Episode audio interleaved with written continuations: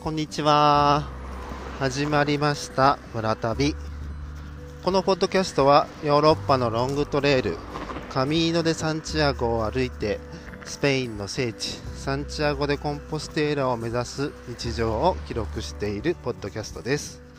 今日は旅の29日目、4月の20日です。時間は今2時54分ですね。はい、お昼の3時ぐらいです。いやー、今日もね、はい、めちゃめちゃ快晴です。ちょっとね、薄雲がかかってるところはあるんですけど、うん、だからちょっといつもよりね、空の青さは、真っ青っていうよりかはちょっと水色みたいな、そんな感じの空の下を歩いております。今日もね、暑いんで、はーい、えー下は短パンにサンダルで涼しく歩いてます。はーい。いや、今日がね、えー旅の29日目っていうことね、はあるんですけれども、ちょっと今日はね、えーこの村旅第2シーズンの第0幕と、0幕って言っちゃった。えーゼロ幕っていうね、幕っていう言い方は非自立系男子ラジオのそのままパクリになっちゃいましたけど、はい。第0回目としてのね、話としてちょっと収録したいなとは思っています。はい、ちょっとね、えー、なん、なんか、カミーノ・デ・サンチアゴって何っていう話をね、ちょっとだけさせてもらおうかなとは思うんですけども、まあ、その前にちょっと、単純に、簡単に、これまでの、昨日までの話だけ、ね、しとこうと思うんですけど、はい、えー、おとついね、えー無事にスペインの方入国しました。はい。スペインに入ってからね、はい、本当に人が増えてね、なんか別のところを歩いてるんじゃないかっていうような感じですね。はい。感覚的には高尾山です。高尾山を歩いてますね。いやーもう本当に人が、人がたくさんで、途中になんていうかな、お店っていうか、そういうのもあってね、途中で休んでる人とかもいてね、本当にもう人でごった返しているところを歩いております。それまで歩いてたフランスの道がね、もう本当に一人、一日歩いても誰とも会わへんみたいなね、感じのところだったので、もうね、一気に違う世界で来た感じになってますが、はい。で、えー昨日がね、結構山道、えー山とかね、そういう、えー自然の中を歩くところばっかり歩いてたんですけれども、今日ちょっとね、車のところばっかり歩いてるんで、ちょっと今も車の音とか入ってるかなと思うんですけど、今日はちょっとね、市街地を歩いてますね。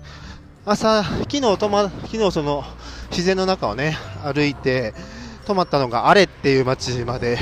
行って泊まってたんですけど、今日はね、アレから朝4キロぐらい歩いて、パンプローナっていう超大都市ですね。もうこれほんまに大都市でした。うん、今まで1ヶ月歩いてきた中での過去最大級の大都市のパンプローナっていう街でね、朝半日、朝じゃないな、もう、今の今までずっと観光してましたね。はい、観光して、ようやく進み始めた感じになってます。はい。すごい大きな街でした。はい。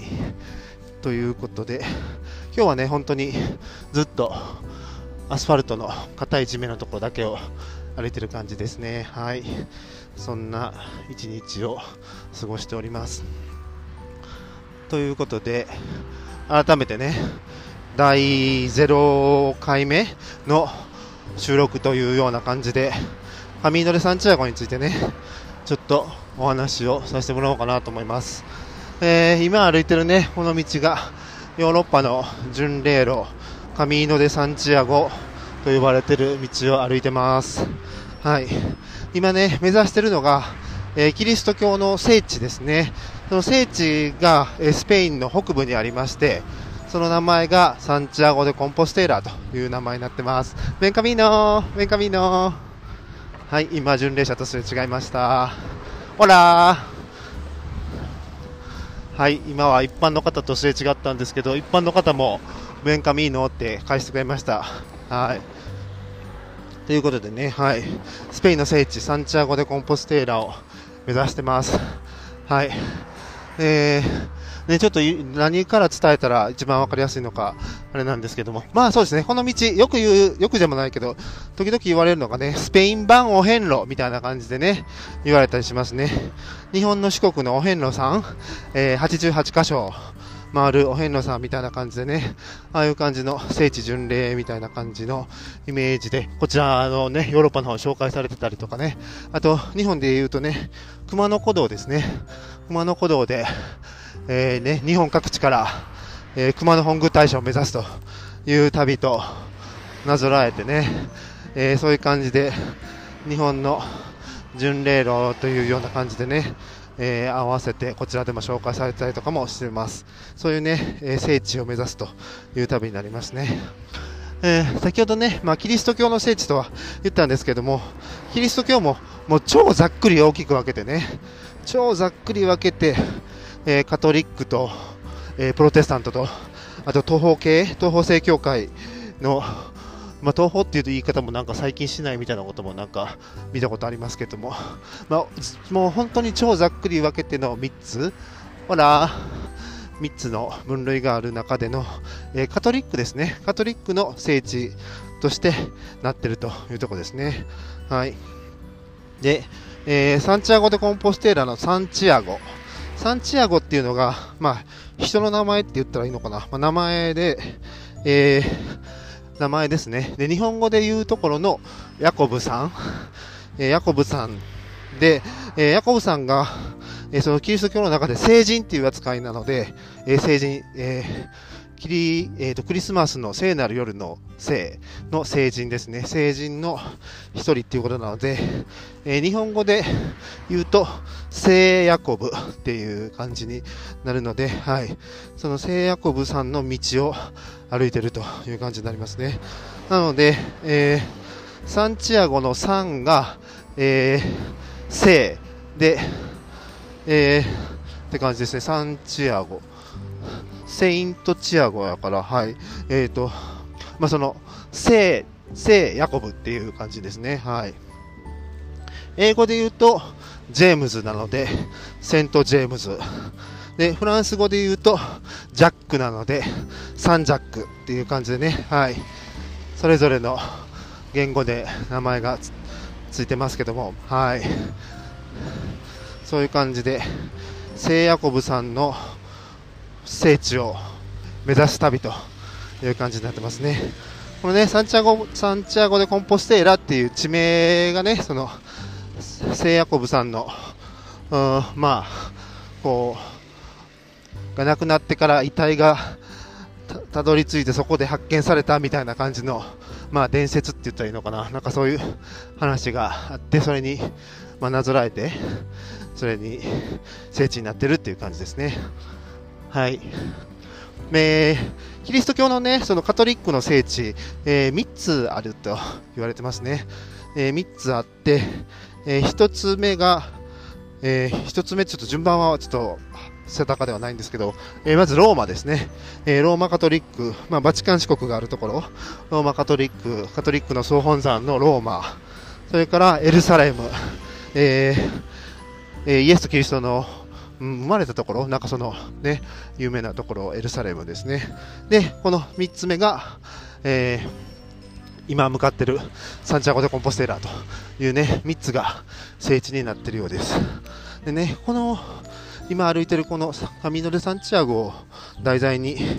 書かれてる本があって、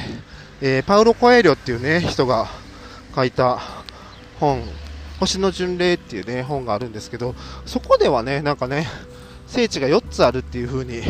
紹介されてて、なんか、ハートの道って言われてるのがエルサレムへ向かう道、クラブの道っていうのがローマへ向かう道、で、スペードへ向かう道、あスペードの道って言われてるのがサンチアゴへ向かう道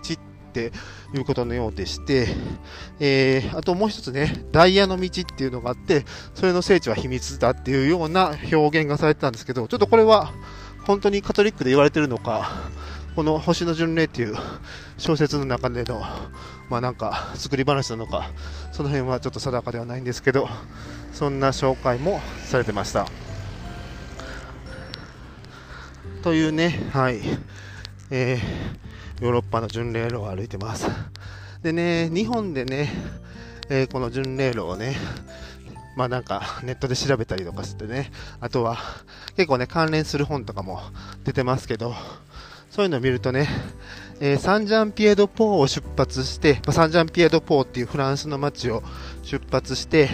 えー、ゴールの、えー、サンチアゴ・でコンポステーラを目指す、まあ、約800キロの道ですみたいなね表現がされてたりとかしますね。あとまあなんか韓国でもすごいこの道、すごい人気なんで、あの韓国のね、巡礼、韓国から巡礼に来てる人、すごくたくさんいますけど、多分韓国でもね、同じように紹介されてるみたいで、えー、サンジャンピエドポーをスタートして、えー、サンチャゴでコンポステーラを目指すという感じでね、えー、本に書いてあったりもするんですけど、もうそれはね、本当に大きな誤解です。もう本当に、もう間違えてることなんで、それはね、本当にちょっと、ここでね、もう、個人的なポッドキャストではありますが、声を大きくしていっていきたいですね。もう本当にね、このカミーノ・デ・サンチアゴ、サンチアゴを目指す道っていうのはね、えー、本当にもうヨーロッパ中に張り巡らされてて、もう本当にありとあらゆる都市からみんなサンチアゴを目指す、その巡礼の旅をかつてね、もう本当に、えー、4世紀とか5世紀とかね、それぐらいの時代からもうずっと続いてる、この巡礼の道がもう本当にヨーロッパ中に張り巡らされてるので、えー、そのね、単純にこのサンジャンピエードポーから、えー、サンチアゴでコンポステーラへ向かう一本の道が、えー、カミーノ・デ・サンチアゴみたいなね、え、表現がされてるのは本当にもう、うん、大きな間違いで、そういう誤解をしているのはね、本当に残念なことだなというふうに思うので、はい、ここで声を大にして言っておきます。えー、本当にね、えー、この前泊まった宿の方もね、サンジャンピエド・ポーはあくまで通過点であって、それをスタート地点と思ってるのは大きな間違いだみたいなこともね、本当に宿の方も言われてましたね。ちょっとね、本当にこのヨーロッパに、まあ、この、なんていうか、ヨーロッパ中に息づいてる文化としてのね、このサンチアゴ巡礼をね、そういう風に、サンジャンピエド・ポーからスタートするっていう風にね、思ってほしくないなというのが、まあ、私個人も思ってるところです。でね、えー、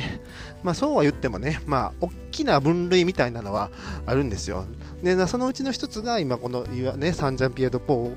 を通過する道。で、これが今ね、えフランス人の道って言われてる道ですね。まあ、なんでフランス人の道なのかっていうと、まあ、フランス国内からね、やってきた巡礼者が通る道として、まあ、一番使われてたっていうことで、まあ、えー、スペイン国内の道ですけど、フランス人の道っていう風に言われてるっていう感じですね。ほんで、もう本当にスペイン国内もね、もうありとあらゆる都市から道は出てるんですよね。えー、バルセロナからの道もあるし、マドリッドからの道もあるし、もっと南の方のね、ゴルドバとかね、マラガとかね、あっちの方からの道もあるしということでね、本当にスペインの国内の道もたくさんありますし、あとポルトガルからね、の道もあれば、えー、とさらには、えーイギリスですね、イギリス人の道っていうのもあるということでね、本当に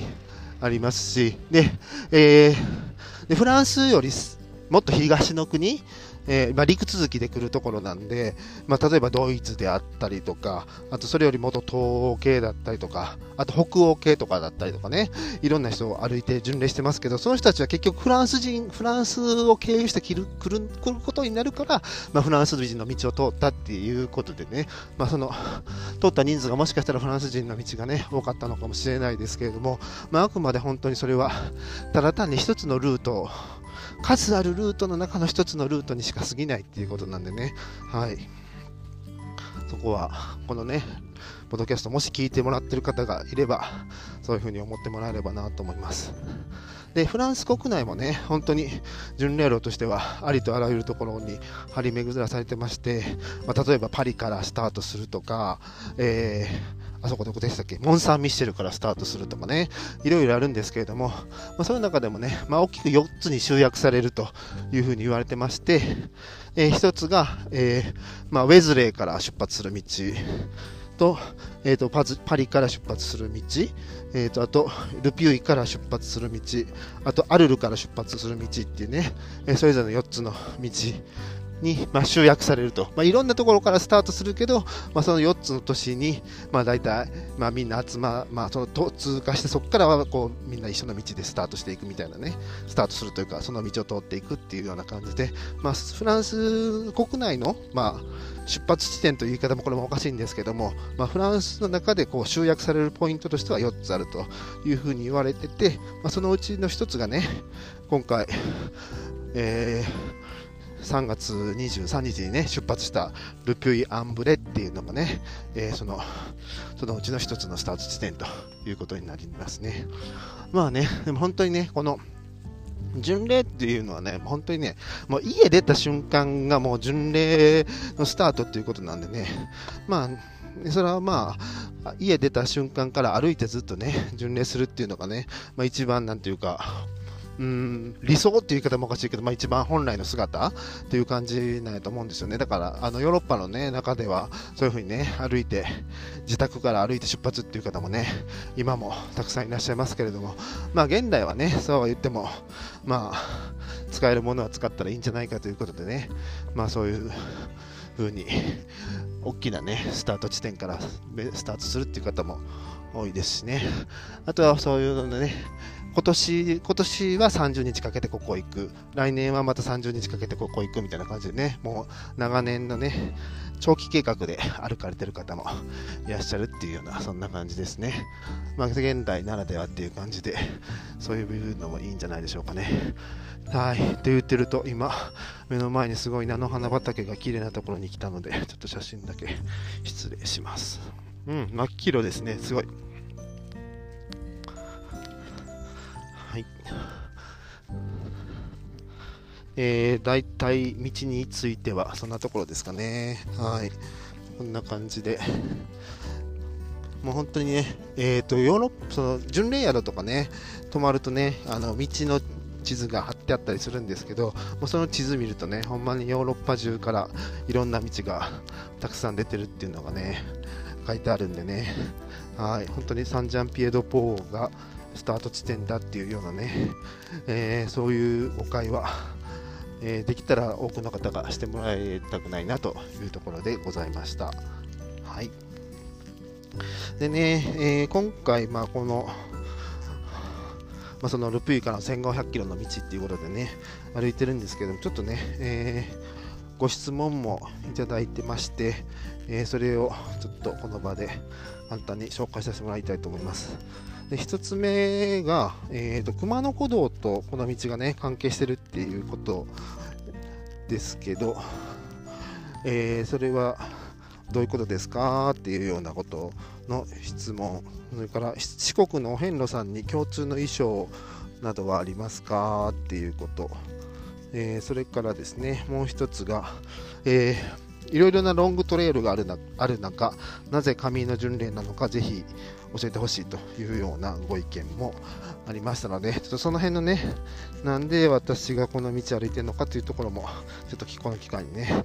お話ししておこうと思います。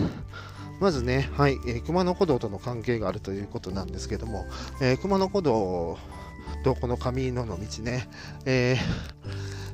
えー、まずですね、えーと、この道同士の関係でいくと、えー、なんていうか、姉妹提携を結んでますね。あのー、よくね、姉妹都市ってあると思うんですけども、なんか、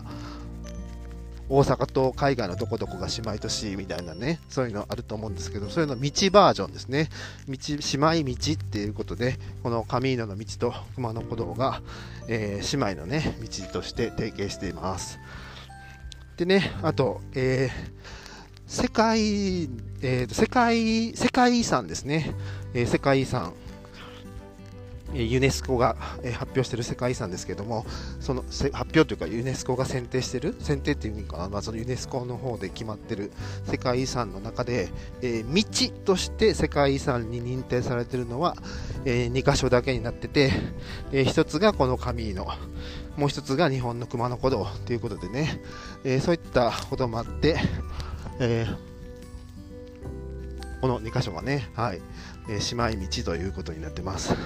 ただね、えー、この世界遺産っていう意味でいきますと、えー、世界遺産の認定がね、国ごとになるので、えー、カミーノの道はね、先ほど言ったようにヨーロッパ中に張り巡らされているということで、えフランス側でも、えーカミーノの道があるし、とスペイン側でもカミーノの道があるしということでね、まあ、登録されてる国としてはおそらく日本、フランス、スペインっていう3カ国になるんじゃないかなとは思うんですけども、まあ、そのね、スペインとフランスはくつ、なんていうか、一本のね、一本じゃもないな、その共通の道っていうことになってくるので、はい、世界遺産として登録されてる道としては、2つっていうようなね、紹介のされ方がされてますね。でね、えー、熊野古道と、えー、このカミーノのね、やつを歩くとね、えー、共通、共通の、えー、まあ、2つとも歩いたっていうね、ことで、2つの道の巡礼者っていうね、まあ、言い方で、まあ、なんかちょっとね、まあ、記念品って言ったらちょっと安っぽくなっちゃいますけど、のが、まあ、もらえたりするというような感じになってますね。はい。こっちがね、えー、歩きながら、ヨーロッパのね、カミーノの道は歩きながらね、えー、スペインを、あ、スペインじゃない、スタンプ、スタンプをね、押していくんですよ。その、泊まった宿とか、えー、お昼ご飯食べたお店とかね、あと、立ち寄った教会とか、そういうところでスタンプを押してね、まあ、まあ、超ざっくり言うとスタンプラリーですよね。スタンプラリーをしていくっていう感じになってまして、はい。で、まあ、それがね、今、熊野古道の方にもね、あって、熊野古道の方のね、えー、熊野古道の方もね、まあ、あの、ちっちゃいお堂を巡っていって最後熊野本宮大社に行くみたいなね、感じにもなってるんですけど、そのちっちゃいお堂にもね、スタンプがそれぞれ押した置いてあって、それをみんなね、はあの自分でハンコを押していくっていうようなね、こともしたりとかしてますね。はい。はい。そういうことをしてます。でね、その、えー、この巡礼路を歩いたらね、その巡礼路を歩きましたよっていう証明書がもらえるんですね、こっちのヨーロッパの場合はね。最後、そのサンチアゴ・でコンポステーラにある大聖堂にね、行ったら、あなたは、あの、ちゃんとこの巡礼路を歩きましたっていうね、えー、証明書を発行してもらうということになってますね。まあ、それがクレデンシャルっていう名前だと思うんだけど違うかな。まあ、なんかその証明書を発行してもらうという手続きがあります。昔はね、なんかこれがまあ、まあ、免罪符になるっていうような一面もあったようで、まあ、それでね、まあ、救いを求めて、えー、こう歩いたというようなね、歴史もあるようですけれども、そういうね、えー、えーそのね、証明書をもらうというのが、まあ、この旅の一つの、まあ、目的っていう感じになってますね。でね、えーまあ、キリスト教の方はね、そういうふうにね、まあ、免罪符的な、まあ、そういう、まあ、聖地を訪れたっていう、カトリックの人にとってはそういうのがあるんですけれども、一応ね、あの、この道を、まあ、今現在はね、その宗教に関係なくね、誰でも歩いていいよっていうことなんで、まああのね、まあ、私も別にキリスト教徒ではないですけれども歩いてますし、あとこの前会った人はね、えー、ジューイッシュだってね、ユダヤ教だっていうような人もいてとか、本当にね、いろんな人が今歩かれてまして、まあ、そういうね、宗教はキリスト教、カトリックの人だけですよみたいな、そういう限定はなくって、誰にでも開かれてる道という形にはなってるんですけれどもね、一応その、えー、証明書を発行するには、えー4つの理由があったんですよね。で、ちょっと今その4つの理由はっきりと今覚えてないんですけど、まあ1つは宗教的な目的、そういう何か、ね、そういうカトリック教徒だから歩きたいとか、そういうことで歩くっていう、1つの目的は、1つ目が宗教的なもの。で、2つ目の目的が精神的なもの。まあなんかこの道を歩くことで、まあ自分を変えたいだとか、なかね、そういう精神的な何かを求めて 歩いているというのが2つ目の目的。ちょっとあとね、3つ目、4つ目って忘れちゃったんですけど、確かね、4つぐらいあって、なんかそれに該当してたら、えー、そのね、えー、乾燥した証明書っていうのをもらえるという感じになってます。でね、その目的がね、歩いてる目的がこの4つに該当しない場合、でも例えば、まあ、観光で歩いてますよとか、あと運動で歩いてますよとか、そういうね、その指定されてる4つ以外の目的の場合は、えー、ちょっとね、これも名前忘れたんですけど、まあ、えー、まあ、歩歩歩いたよっていう、まあ、ただの感想症っていう言い方がいいのか分かんないですけど、まあ、ちょっとそういう、ちょっとねバ、ージョンが違う感想症が発症発行されるということになってるみたいですね。はい。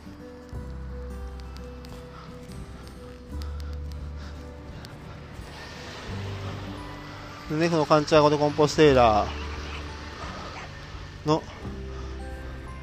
はい、すみません、ちょっと今、車があれでした、すみません。カンチャーゴでコンポステーラーのね、聖堂に最後行ってね、その感想書をもらうということをね、まあ、一つのまあ目的として、今、歩いてるっていう感じですね。はい。で、えっ、と、私自身はね、えー、熊野古道はね、2年前に行ったんですよね。熊野古道もね、えー、なんか一つの道が熊野古道っていうわけではなくて、えー、いろんなね、ルートがあるんですけれども、えー、私が行ったのは、えー、大峰奥掛道っていう、奥掛道っていう道と、小ヘチっていう道と、あと中ヘチっていう道を、まあ、主に行ったっていう感じですね。はい。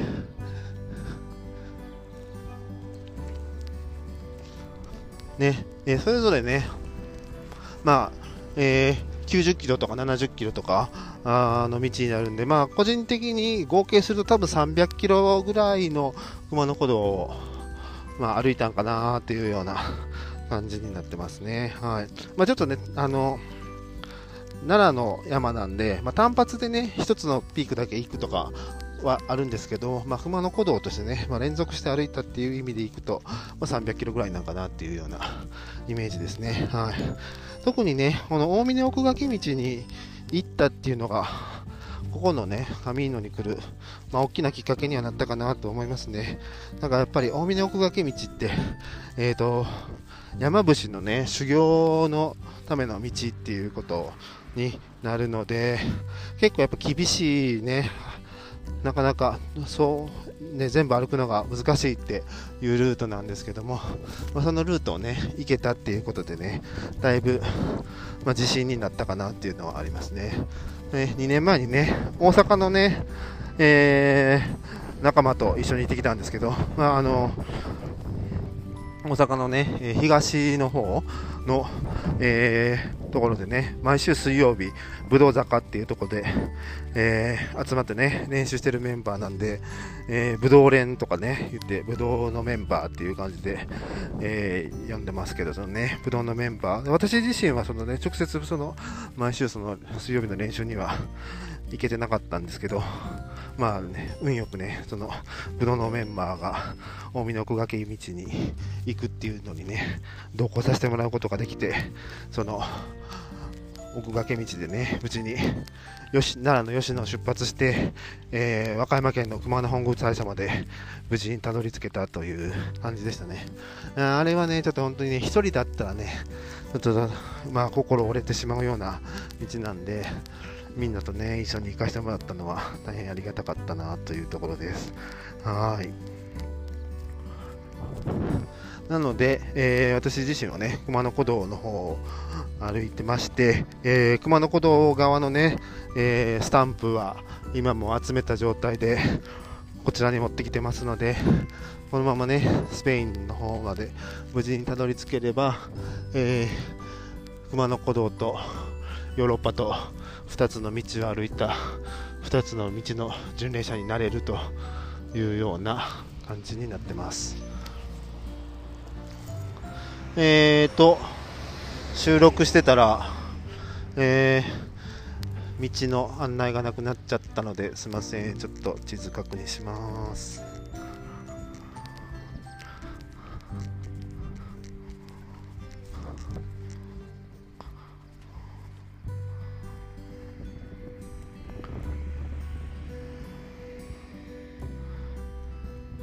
はい、すみません、えー、ちょっとだいぶずれちゃってたな。はい、ちょっと一回戻ります。でね、えー、質問でもらってたたくさんのロングトレイルのがある中、なんでカミーノなんかっていうところになるんですけども、えー、とまずその前にね、えー、ちょっとこのロングトレイルっていうのをね、このポッドキャストでも言ってますけど、まあ、ロングトレイルの定義っていうのが何なのか、ちょっと、うん自分自身ではちょっとよく分かってないんですけど、なんか結構やっぱりね、日本でロングトレイルっていう風に調べたら出てくるのは、やっぱりアメリカの、アメリカのね、自然の中を歩くことだったり、あるいはニュージーランドの方を歩くことだったりっていうのがロングトレイルとしてバーンって最初に出てくるんで、なんか結構イメージとしてはやっぱりね、衣食住ともに歩いていくっていうのがロングトレイルっていうイメージがあるんかなというふうに個人的にも思ってて、だからね、テントと調理道具と、まあ、そういう生活の様式をね、いるもの全部一切合切背負って進んでいくのが、え、ロングトレイルっていうようなイメージもあるので、今ね、このヨーロッパで歩いてるスタイルとしては、えー、テントも持たずに、巡礼宿にずっと泊まっていくっていうことになってるので、テントも持ってなければ、え、調理道具も持ってないというような感じのスタイルで歩いてますね。だから、果たしてこれがロングトレイルなのかと言われると、えー、もしかしたらそんなスタイルはロングトレイルじゃないという方がもしかしたらいらっしゃるかもしれないんですけどね。はい。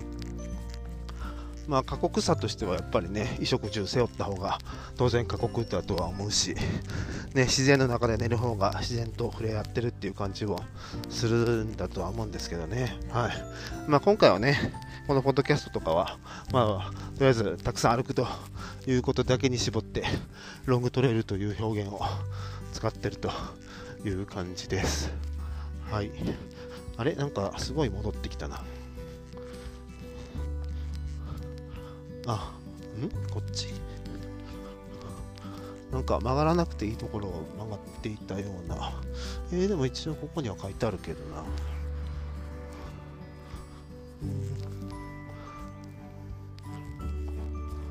えー、ちょっとルート確認します。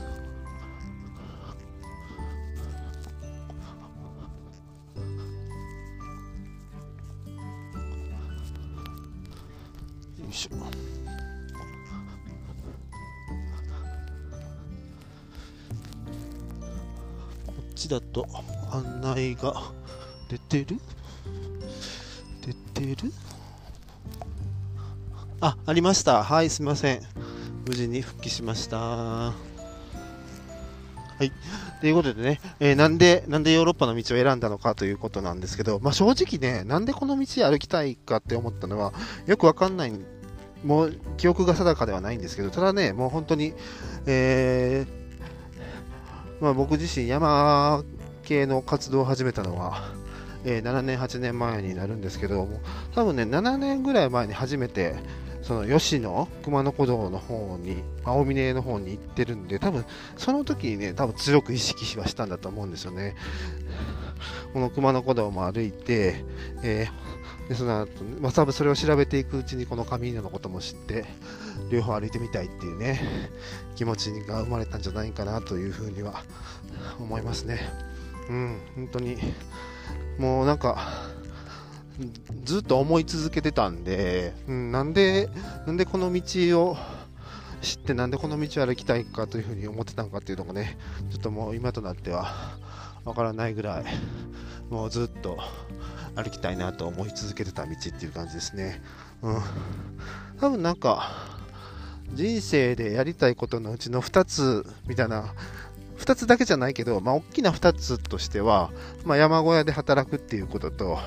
このカミーノで歩くっていう、まあ、その2つが大きくあったんちゃうかなっていうような感じで思いますね。はい。まあ、会社を辞めて、その2つとも、なんとか、なんとかとかいいかね、このまま歩き続ければ、達成はできるかなというような感じですね。はい。